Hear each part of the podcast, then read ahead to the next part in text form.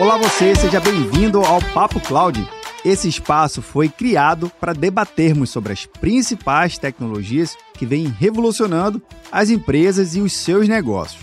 A cada convidado que passa por aqui, a gente consegue entender como esse conjunto tecnológico faz sentido para o seu segmento de negócio. E olha que legal, mesmo que a tecnologia aparentemente seja a mesma, o contexto e o significado é totalmente diferente por cada negócio. Esse é o espírito do Papo Cloud. Conhecer as suas histórias, seus criadores e como a revolução na tecnologia vem impactando em cada área. Eu sou Vinícius Perro e seja bem-vindo ao Papo Cloud.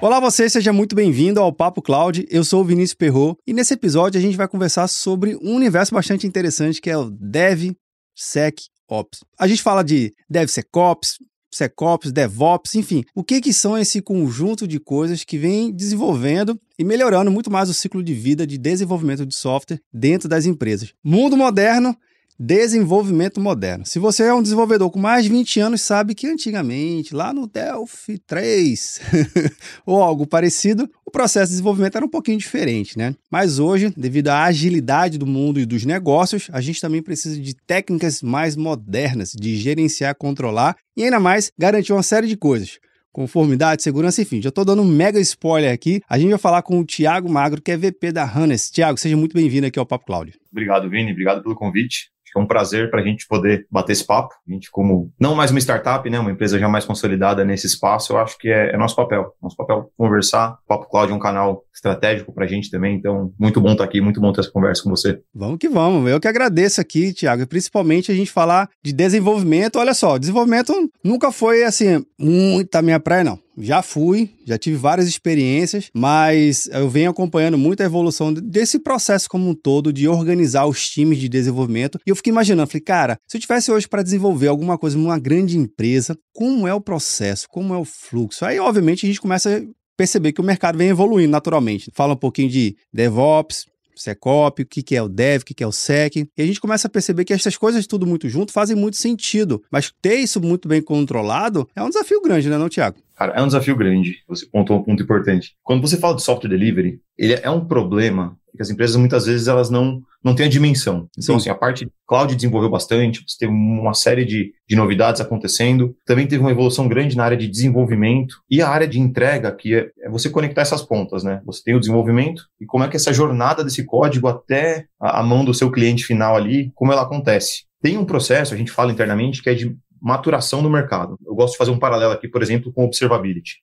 Sim. É um outro mercado. E lá atrás, né, a gente fazia de forma manual, cada equipe criava a sua estrutura para poder monitorar as coisas e o mercado foi amadurecendo e entenderam que era um problema que tinha que ser resolvido e não ia ser resolvido dentro de casa. Eu acho que quando a gente fala de DevOps, DevSecOps, é a mesma coisa. É uma área que foi formada, uma área nova, está em processo aí de, de, maturação, vamos dizer assim, esse mercado, as empresas estão começando a entender que é um grande problema e o investimento está começando a acontecer. Né? Então, é, a gente está nessa jornada né, de entender o tamanho desse problema, posicionar uma solução para você evitar desenvolver isso dentro de casa e, no final das contas, você ter mais maturidade, você ter mais velocidade, você ter uma experiência melhor para o seu desenvolvedor, para o seu colaborador, para que ele consiga desenvolver o código, esse código ele veja o impacto desse código na mão do cliente mais rápido. Então, acho que essa área que foi formada, né, você comentou da organização do, do, dos times, eu acho que ela visa um pouco isso, né? Sempre que você tem um problema, as coisas elas são criadas em volta desse problema para encontrar uma solução. E acho que essas áreas nada mais são né, do que exatamente isso, uma iniciativa para a gente conseguir resolver essa parte da equação hoje dentro das empresas. Cara, isso aí que você está falando, eu acho que é um problemão enorme dentro das empresas, porque a gente percebe que a velocidade que os negócios vão se adaptando e se transformando é tão rápido que o time técnico, às vezes, não consegue respirar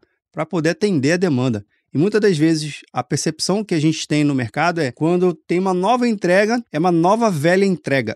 tipo, já não faz tanto sentido aquela entrega porque o negócio já mudou de novo e o requisito mudou. Só para deixar bem claro aqui, né? Não é que o time de desenvolvimento, o time de tecnologia esteja fazendo errado. É porque às vezes ele está tão preocupado em querer fazer aquela entrega e mapear tão bem aquele requisito, ele mapeia bem, entrega bem, mas só que já mudou, o negócio mudou. Então, cara, explica aqui pra gente, como é que vocês e a Hannes, ele entra nesse mercado justamente fala assim, cara, vamos te ajudar aqui justamente a dar mais celeridade, segurança, que eu acho que é um, um tema também Security by Designer é um negócio que tem sido pedido fortemente na, na, nas soluções de software. Como é que vocês ajudam nesse universo todo? É um desafio grande, cara, é enorme. Qual é o propósito? Acho que quando, quando você fala hoje de desenvolvimento, como eu comentei, esse é um lado que ele ainda está a ser desenvolvido dentro das empresas. Então, cada empresa foi por um caminho. Tem muita empresa que começou a, a desenvolver essa parte da entrega do software com software in-house, desenvolvendo coisas dentro de casa, né, produzindo alguma coisa. Tem muita empresa que pegou um emaranhado ali de soluções open source para poder resolver esse problema. E agora a gente, é, nós nos colocamos como uma solução viável que consegue entregar isso de forma automatizada, sem você depender dessa estrutura toda que foi criada. Acho que esse é o primeiro ponto. É, tem como automatizar, tem como você entregar esse processo fim a fim, sem ter que depender de pessoas dentro de casa, sem ter que depender de soluções open source, que às vezes você tem uma dificuldade grande de, de, de conseguir manter né, isso dentro das empresas. Verdade. O papel é solucionar esse problema de forma automatizada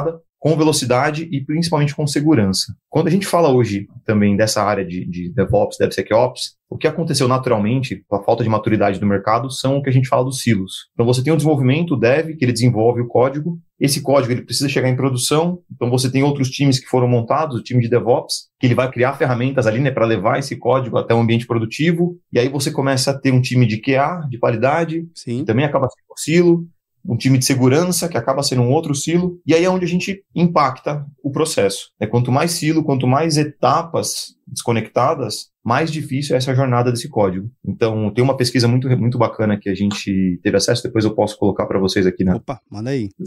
Que ela fala que hoje um desenvolvedor, das oito horas diárias ali que ele tem trabalhando, três horas ele está codando, ele está desenvolvendo. As outras cinco horas são gastas com processos não relacionados ao desenvolvimento, que é tudo aquilo que, que foi gerado, né? Todo aquele, toda, todas as etapas, todos os processos que acabam impactando o dia a dia desse desenvolvedor. Então é exatamente nesse problema que a gente se pluga. Fala, cara, aqui, essa perda aqui de agilidade, essa perda de, de velocidade, essa burocracia que acontece, tem que ser solucionada. Então, você não pode mais desenvolver isso dentro de casa, confiar num time que você tem uma, um turnover muito alto, né? Então acho que esse é o, é o ponto que a gente se encaixa para poder, cara, deixa aqui que a gente resolve isso. Faz todo sentido você pagar por uma solução, porque o, o retorno ele é muito rápido, é muito fácil de provar o retorno dessa forma que a gente enxerga essa jornada. Cara, essa jornada que você falou é incrível e eu queria focar no ponto dos silos que você comentou, que também é um grande problema, né? Porque às vezes, dependendo da empresa, né, o departamento, né, aquela coisa bem separada, isso é legal porque você tem um controle muito dentro daquela área, mas quando você começa a olhar hoje, os modelos de negócio estão muito mais enraizados entre as outras áreas. Tecnologia fala com negócio, que fala com marketing, que fala com vendas, que fala com operação, que fala com delivery, fala com todo mundo. Todo mundo está se falando. Essa quebra de barreira é uma mudança também de cultura, né? Porque você também tem que falar assim: olha, eu tenho um software, todo mundo de tecnologia gosta de um software, né? Não, compra um software aqui para fazer esse, esse, resolver esse problema. Mas eu também tenho que trazer um, um novo hábito de utilizar aquele software e como aquilo ali vai permear em outros setores. Então, software faz sentido, mas também faz mais sentido também eu ter uma mudança de cultura, treinamento, capacitação. Isso também faz parte do dia a dia do discurso de vocês junto com os clientes. Falar assim, ó, aqui também a gente ajuda, mas também tem outro pedacinho que vocês também têm que contribuir. Faz, faz sentido isso? Faz total sentido. Que você desenhou exatamente o,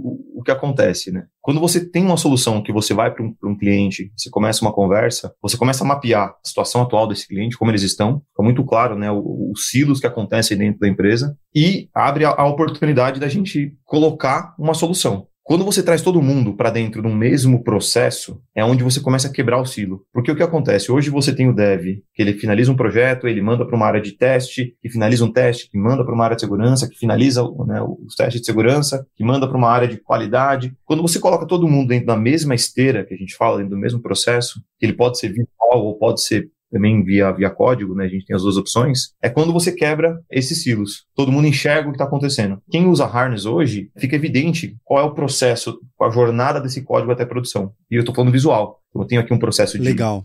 de eu tenho um processo de QA, eu tenho um processo de segurança.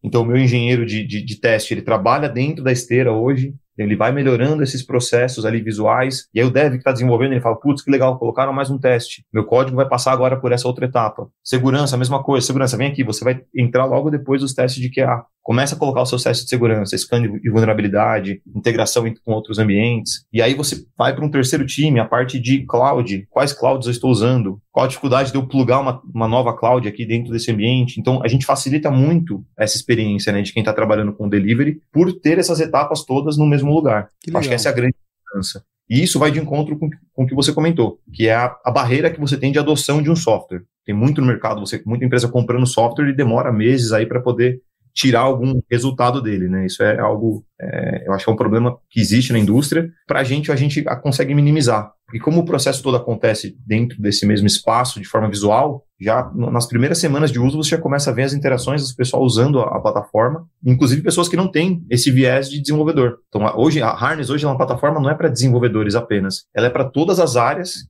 que de alguma forma tocam esse processo de entrega de software. Cara, isso é aquele tipo de solução que a gente vê no mercado e fala assim, por que não tinha isso na minha época, viu?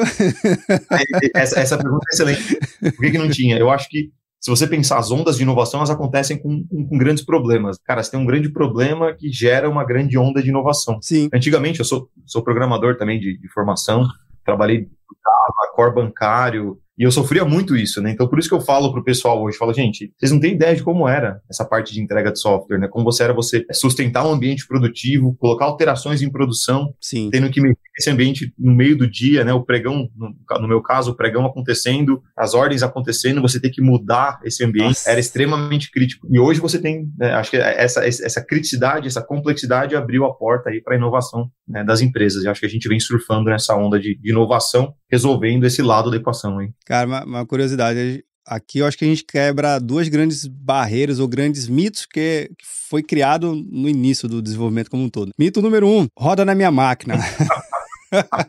Esse a gente quebra por terra aí fácil, porque se eu tenho uma esteira, né, obviamente isso fica mais fácil, né? E um outro mito que é muito voltado a processo. Ah, eu entendo muito bem no meu processo. Acho que o que você está falando aí, Tiago, faz muito sentido. Tudo bem, eu tenho que saber muito bem da minha parte do meu processo. Eu acho que essa é a leitura que eu estou fazendo. Por favor, me corrija se eu estiver falando muita besteira aqui. Mas a partir do momento que eu consigo ter visibilidade através da Hannes, o que vem antes e o que vem depois, eu consigo entender e eu tenho um, um sentimento de pertencimento muito maior. Porque eu sei o que, que me precede, o que vem depois, o que, que eu vou entregar, quem está dependendo de mim. Então, cria um senso de comunidade muito maior. Então o pertencimento também aumenta, né? Ok, eu tenho que fazer aquela minha parte, o tempo daquela parte é importante, mas eu sei exatamente como aquilo tudo vai reverberar depois. Esse é o sentimento que a gente quebra também aqui com, com a Hannes, ter essa visibilidade não só técnica, mas de processo mesmo, uma coisa mais ampla, mais geral, e trazer outros personagens, não só técnicos, né? De gerência também, de governança. Faz sentido isso? Muito, muito sentido. A gente pode traduzir esse pertencimento que você colocou para algo que hoje está muito em relevância, que é a questão do Dev Experience, que é experiência dos do, do desenvolvedores, né? qual a experiência dos times que eu tenho. É exatamente isso, é o, é o pertencimento. É eu entender o meu impacto dentro dessa estrutura e conseguir evoluir isso é, de forma conjunta. Então você não tem mais, né? O fato de você não ter mais os silos, todo mundo colaborar, você tem um ganho de evolução muito rápido, seja cultural, seja de experiência dos envolvidos, seja do, de performance lá na ponta. Toda a cadeia envolvida ela sente essa melhora né, seja o cara que desenvolve até o cara que usa o aplicativo, porque você consegue trazer automação. Eu trago a visibilidade, todo mundo enxerga o que acontece, eu trago automação, eu começo a dar feedback constante para todo mundo envolvido. Se o código não passou um teste de QA, você tem um feedback instantâneo. Fala, Dev, esse foi o ponto que, que não passou. Eu não preciso esperar um time fazer um relatório, devolver esse relatório para o desenvolvedor apontando. Cara, é instantâneo, em tempo real. Mesma coisa a segurança. Cara, eu rodei esse scan, essas foram as vulnerabilidades, corrige aí e manda de novo. E aí o que acontece? O dev começa a corrigir mais rápido, porque ele tem um feedback mais rápido, e ele já manda esse código de novo para a esteira. Então essas interações elas aumentam. Então ele se sente mais útil. O dev experience começa a aumentar. Ele se sente mais participativo. Olhando a outra ponta, esse código ele chega com mais qualidade em produção, porque essa automação ela traz essa qualidade. Eu tenho menos erros chegando em produção. E quando a gente vai para produção, a gente também tem toda uma parte de inteligência de colocar esse código em produção de forma controlada, monitorada. Né? Para você ter uma ideia, a gente tem um, uma estratégia de deploy que a gente gosta muito, que é o Canary. O que é o Canary? Inclusive, é o, é o, é o mascote da empresa. O Legal. Canary nada mais que você colocar um código em produção em uma parte pequena do ambiente e comparar aquela parte pequena com o resto. Então, você imagina que você tem um ambiente produtivo com 100 máquinas rodando sua aplicação. Você coloca em uma máquina e você monitora essa máquina. Você fala, cara, como é que tá o comportamento do, da aplicação aqui? Compara com as outras 99. Tá tudo ok? Tá ok. Então, agora eu vou colocar em 10. Continuo comparando. Tá tudo ok? Coloca em 50. Tá tudo ok? Viramos, né, tenho todo o ambiente atualizado. Esse processo, ele é muito eficiente porque ele traz essa segurança de, de menor impacto possível para quem está usando e, ao mesmo tempo, ele dá um feedback para quem está criando, para quem está desenvolvendo, instantâneo sobre a produção. Eu coloquei um código, cara, aconteceu um erro, impactou uma máquina, uma parte pequena, devolvo o feedback para o dev e falo, dev, esse foi um impacto gerado. Corrige aí e joga esse código de novo. Sim. Então, né, é, a gente aumenta. A gente brinca muito que o principais pontos de transformação é a, é a, quebra do medo do deploy. Né, cara, hoje em dia todo mundo tem medo de mexer em produção. É. Quebra esse medo, porque, cara, essas interações começam a ficar menores, mais frequentes, com feedback a todo momento. Cara, mais um mito quebrado aqui, viu? Mas achei um terceiro que você falando, né? que é o tal do deploy, do teste em produção, né? Que a gente fazia muito também, que, cara, só vou ter a certeza realmente do impacto quando botar em produção. Aqui não. Pelo que você está orientando a gente, Thiago, aqui no bate-papo, dá para a gente fazer em produção, só que de forma de grupos focais e aonde você controla ali o, o efeito e a causa. Você citou bem, eu tenho 100, faço em um, Ok, se der um grande problema em um, é um só, fácil contornar, backup, restore, enfim, tem os planos de contorno ali. Antes não, né? Antes era ou tudo ou nada.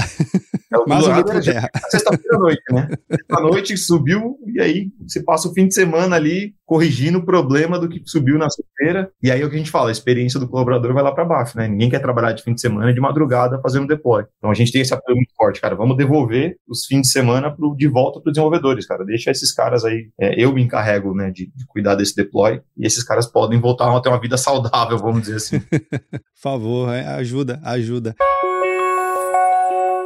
um ponto importante aqui no nosso bate-papo, trazer um pouquinho da sua visão aqui para compartilhar aqui com a gente, para quem está vendo ou nos ouvindo, a questão do mercado, né? O mercado latino-americano, ele é um mercado bastante diferente no mercado global, né? A gente tem algumas características diferentes quando a gente vai adotar a tecnologia. O Brasil mais ainda, e considerando o tamanho do Brasil, particularidades mais específicas dependendo da região, norte, nordeste, centro-oeste, enfim, todas as regiões do Brasil. Conta aqui um pouquinho pra gente da tua experiência em relação ao mercado latino-americano. Como é que é esse comportamento? É um mercado já mais maduro, já absorve bem essas ideias ou ainda é algo que está se construindo frente a outros mercados? Cara, o mercado brasileiro, né, e América Latina, o Brasil acho que desponta, né, quando você olha a América Latina hoje, falando de tecnologia, o Brasil ele é quase 50%, né, da América Latina, em termos de investimento em tecnologia. Caramba. Ele é um mercado que ele adota a tecnologia com mais rapidez, tem uma tendência a adotar essas ondas. Cloud é um exemplo claro, né? A gente tem uma adoção de cloud no Brasil diferente de outros países aqui da América Latina. Porém, em termos de maturidade, a gente está um pouco atrás do mercado americano. Então, muito do que acontece no mercado americano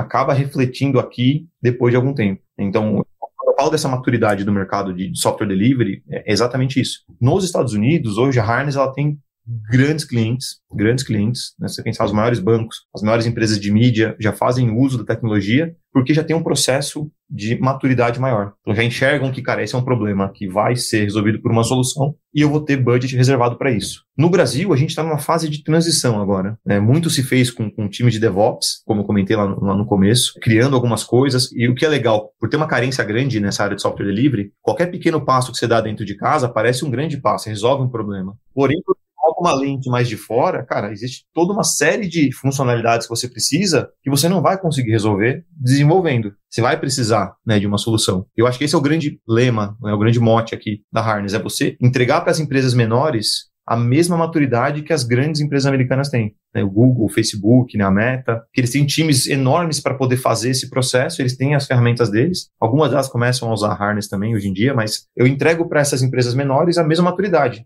Cara, você não precisa ter uma equipe de 300 engenheiros DevOps. Você tem uma solução e você consegue colocar essas pessoas naquilo que é o core, naquilo que é o, a, as funcionalidades que vão te trazer dinheiro, né? Aquilo que vai impactar o seu cliente final. Sim. Esquece. Não, vai, não, não desenvolva uma esteira. Porque se você desenvolver, você vai ter que manter, você vai ter que evoluir. E é difícil você competir. Né? Hoje a Harness já tem mais de 300 desenvolvedores focados em, nesse problema em resolver esse problema. Se você com três, quatro engenheiros acha que vai ter o mesmo nível de competição, não existe. Então acho que as empresas aqui essa maturidade já vai estar tá acontecendo. A gente espera que nos próximos meses, nos próximos anos isso seja ainda tem ainda mais é, uma performance melhor ainda dentro do América Latina por conta disso, dessa maturidade que vem acontecendo.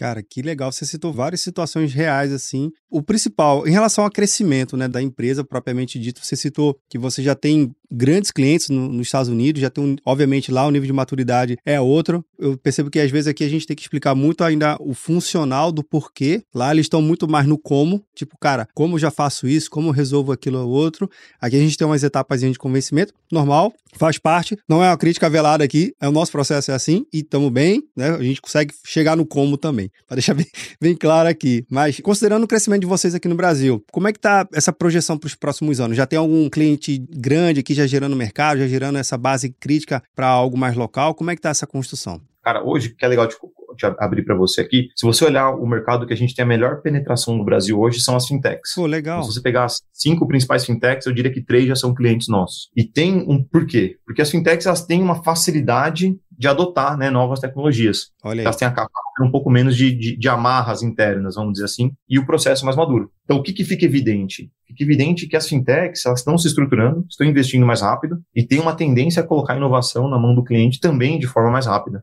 É isso que a gente percebe. Em relação à América Latina como um todo, cara, a gente é uma região estratégica. É como funciona as startups em geral, essas que começam nos Estados Unidos, né, que são criadas ali no Vale do Silício elas têm um domínio do território americano, então elas começam, crescem, desenvolvem o mercado americano, depois elas começam a expandir. Né? O próximo passo, naturalmente, é a Europa. Então, cria-se um centro ali em, né, em EMEA, que eles falam, né? então você monta os times ali, começa a atender a região da Europa, e o terceiro passo é a questão dos mercados emergentes, né, para onde essas empresas olham. E aí elas vão para a Ásia e para a América Latina. Né? Então a Harness está exatamente nesse momento, né? ela conseguiu um crescimento exponencial dentro do mercado americano, crescendo EMEA agora também, fez um investimento grande para desenvolver a região da Europa, começa a desenvolver a Ásia e começa a desenvolver a Latam também, a América Latina. A América Latina tem um potencial para a gente poder entregar em torno de 10% da receita global. Caramba. É assim que a gente América Latina. Então a gente está nesse caminho. Eu acho que o ano que vem a gente já consegue chegar próximo desses 10%, porque, é o que eu falei, o mercado tem se consolidado. Esse momento do mercado, vamos dizer assim, de redução, né, e é uma redução de crédito. Então eu não tenho tanto crédito, eu preciso fazer melhor uso do, do meu dinheiro. Então as empresas estão começando a olhar também para suas equipes e falar, meu, o que, que eu estou produzindo? Esse time de DevOps que eu contratei 10 pessoas, o que, que eles estão entregando hoje? Faz sentido eles continuarem desenvolvendo? Qual é o backlog de coisas que eles têm para desenvolver? Esse momento nos ajuda com essa maturação do mercado, porque eu tenho um apelo muito forte. Falo, pessoal, você tem. É, é difícil você contratar, todas as empresas que a gente fala têm vagas abertas aí na área de DevOps. Sim. É um, é um profissional que está mais escasso no mercado hoje. Você tem também um, uma necessidade de maturidade enorme de você ter que entregar desafios, área de negócio pressionando por funcionalidade, pressionando para você correr. Essa revisão ela vem acontecendo. A gente não está querendo mandar ninguém embora, né? Eu tô querendo pegar esses 10 caras aqui e fazer eles trabalharem em coisas ainda mais estratégicas, porque tem demanda para isso dentro das empresas. E essa responsabilidade você passa para cá. Cara, isso aí é, é incrível. Você está falando aí e parece muito do que a gente sonhava há uns anos atrás de acontecer, se tornando realidade hoje. Agora, nesse contexto, Tiago, mostrar eficiência para o tomador de decisão, eu acho que é um momento crucial, né? De você conseguir ali, ok, você fez até uma experimentação com software, uma possível POC, tudo isso talvez faça parte de uma negociação que o brasileiro gosta, né? Mas na hora de mostrar o indicador ali, quais são esses indicadores ou como é que você mostra que realmente vocês conseguem contribuir melhor para o processo da empresa? A gente faz uma análise profunda em todo o processo, que muitas vezes nem, nem o cliente tem essa análise feita, né? A gente faz a quatro mãos, alguns têm algumas partes do processo mapeados, mas a gente mapeia tudo. Fala, cara, imagina que a demanda ela surge da área de negócio. Então vamos usar um exemplo do Pix. A área de negócio fala, cara, eu preciso lançar o Pix. Né? Vai virar, você precisa virar um, uma tarefa aqui para os times desenvolverem, eu tenho que levar isso até a mão do meu consumidor em seis meses. Como funciona esse processo? A gente começa a mapear, legal, você pega essa demanda, você quebra, você prioriza ela, você define quais são os times que vão desenvolver, esses times começam a desenvolver qual processo eles usam, como eles testam esse código gerado, como eles testam a questão de segurança desse código gerado, como eles têm a parte de governança desse processo, quem participa, quem aprova, como aprova, a questão de onde roda esse código, né? quais são os ambientes que eu tenho que rodar, quais as ferramentas que eu uso de, de, de observability, né? de monitoração desses ambientes. Então, todo, todo esse mapeamento a gente faz e a gente consegue enxergar os gargalos. Cada tema desse que eu coloquei, você tem uma série de métricas é, e você consegue entregar eficiência para essas métricas. Outro exemplo dessa estrutura. O desenvolvedor, quando ele está desenvolvendo, parte do processo é um processo que chama de build. É quando você pega aquele código todo gerado e você cria um, um executável dessa aplicação. E esse executável você leva ele até a cloud para rodar. Esse processo de build hoje é um dos grandes problemas que a gente tem no Brasil, que é um processo demorado. Né? Então você tem ali processos que demoram 10 minutos e tem empresa que demora uma hora para que esse build aconteça. E é um tempo que você tira do desenvolvedor. Enquanto ele está fazendo esse build, ele não está trabalhando mais naquele código, né? Porque ele tem que esperar o processo acontecer. A gente tem uma inteligência que eu acelero esse processo de build em até 10 vezes. O build que demora 30 minutos, a gente faz em 4. Por quê? Porque eu tenho uma inteligência para fazer execução de testes, eu tenho uma inteligência para fazer cache de algumas partes do processo. A gente até tem uma campanha rodando que é o, CI mais rápido do mundo, né? CI é o Continuous Integration, essa parte. Porque eu trago e devolvo esse tempo para o desenvolvedor. E aí já é uma métrica que eu consigo entregar, falar, olha, você tem esse tempo aqui, você executa esse número de builds por dia, e esse é o tempo que está aqui vazando, literalmente, né, da sua empresa. E aí tempo se transforma em dinheiro de forma muito fácil, né? É fácil você relacionar. Com certeza. Caraca. Gostei dessa métrica aí, viu? É, é, Gostei dessa depois, campanha.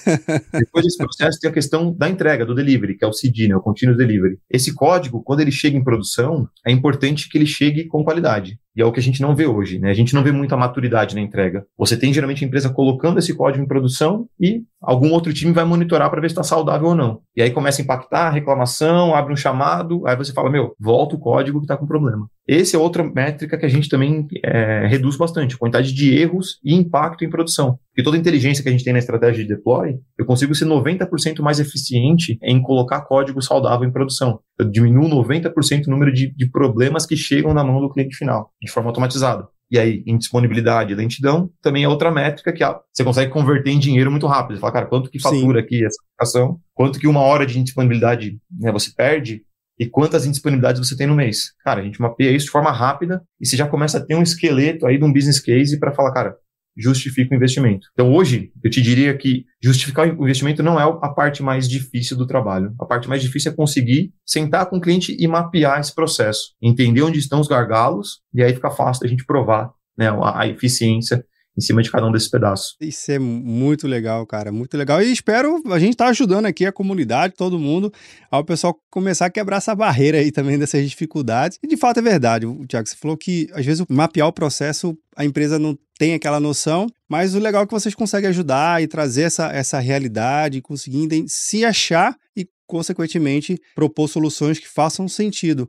Agora, Tiago, quem está acompanhando aqui, cara, quero saber aonde eu contacto a Hannes, como é que eu faço então para de repente marcar esse bate-papo? Explica aqui pra gente. A gente tem a nossa página web, harness.io, você pode acessar, tem toda uma informação ali. A gente tem bastante ação no LinkedIn, então você pode nos procurar no LinkedIn também, fazer um contato por ali. Tem bastante gente procurando, né? Agora com esse investimento que a gente está fazendo no Brasil, né? A gente está aparecendo mais na mídia, estamos conseguindo essa exposição, tem aumentado essa demanda. Então ali é um canal também.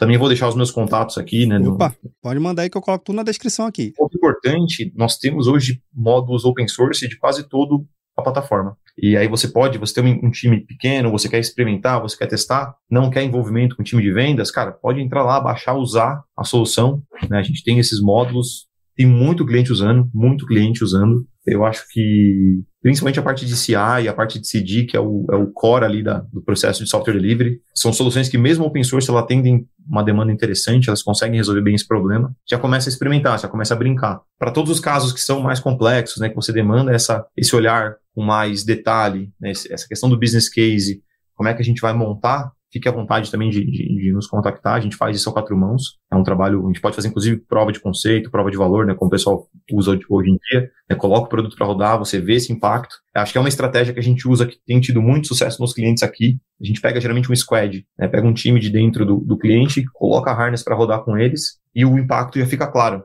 E aí fica muito mais fácil você ter esse time usando dentro de casa comparado com os outros. Né, eficiência, cara, qualidade de vida de quem está trabalhando, quantidade de problemas em produção reduzindo. Então isso já fica, fica latente e aí você consegue, de forma mais rápida, avançar, expandir isso dentro das empresas. Eu acho que é uma estratégia legal também.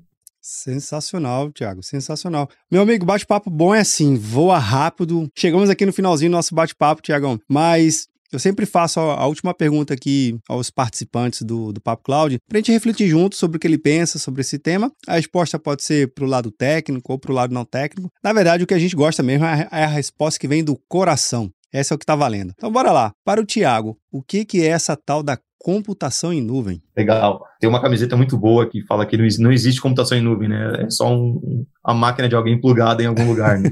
Sim. Clássica essa camisa. Cara, computação em nuvem, cara, é, eu acho que ele é uma forma bem interessante que você tem de resolver situações que seria difícil você resolver com uma infraestrutura on-premises, né, uma estrutura que você tem dentro de casa. Você ter essa possibilidade de rodar a sua aplicação em um ambiente que te entrega escalabilidade, que te entrega confiabilidade, que te entrega segurança, acaba sendo um grande benefício para quem está usando. Porque você deixa de ter essas competências dentro de casa. Antigamente a gente tinha no nosso data center ali, você tinha uma responsabilidade muito grande sobre inúmeros pontos do, daquele data center. A cloud ela vem para descomplicar, tirar essas amarras, falar, olha, deixa que essa responsabilidade não é mais sua, ela é minha, mas dá aqui o seu código que eu rodo. E aí tem vários níveis dessa abstração, né? Você pode pegar uma máquina virtual ali dentro, você pode pegar um, o seu código e rodar dentro de um, de um, de um ambiente deles, ou até o, a questão do serverless agora, né? Que você roda um, o código com uma função dentro de uma plataforma em cloud. Então a gente percebe muita, muita agilidade para quem utiliza computação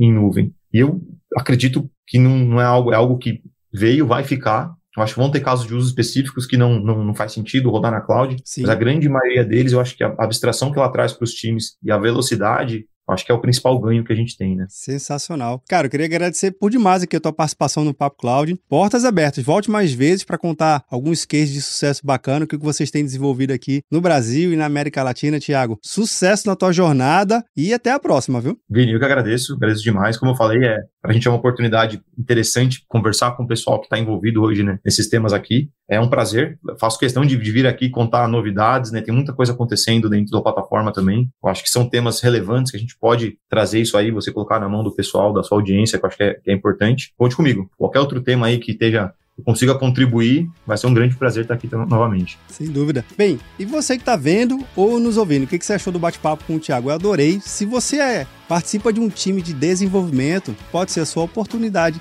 nesse episódio você conseguir melhorar sem grandes esforços. Olha só que legal, isso que é o bacana. Você conseguir melhorar a qualidade de entrega do seu software, melhorar a qualidade do seu negócio com base no seu desenvolvimento. Ficou curioso? Link na descrição. Todo o que o Thiago comentou aqui eu vou colocar na descrição para facilitar a sua experiência. Queria agradecer a sua participação e audiência. E você sabe, esse bate-papo nunca termina por aqui. A gente continua discutindo lá no nosso grupo do Papo Cloud Makers, o grupo do Papo Cloud lá do Telegram. Link na descrição também para facilitar a sua experiência. Obrigado pela sua participação e audiência. E aí, tá na nuvem?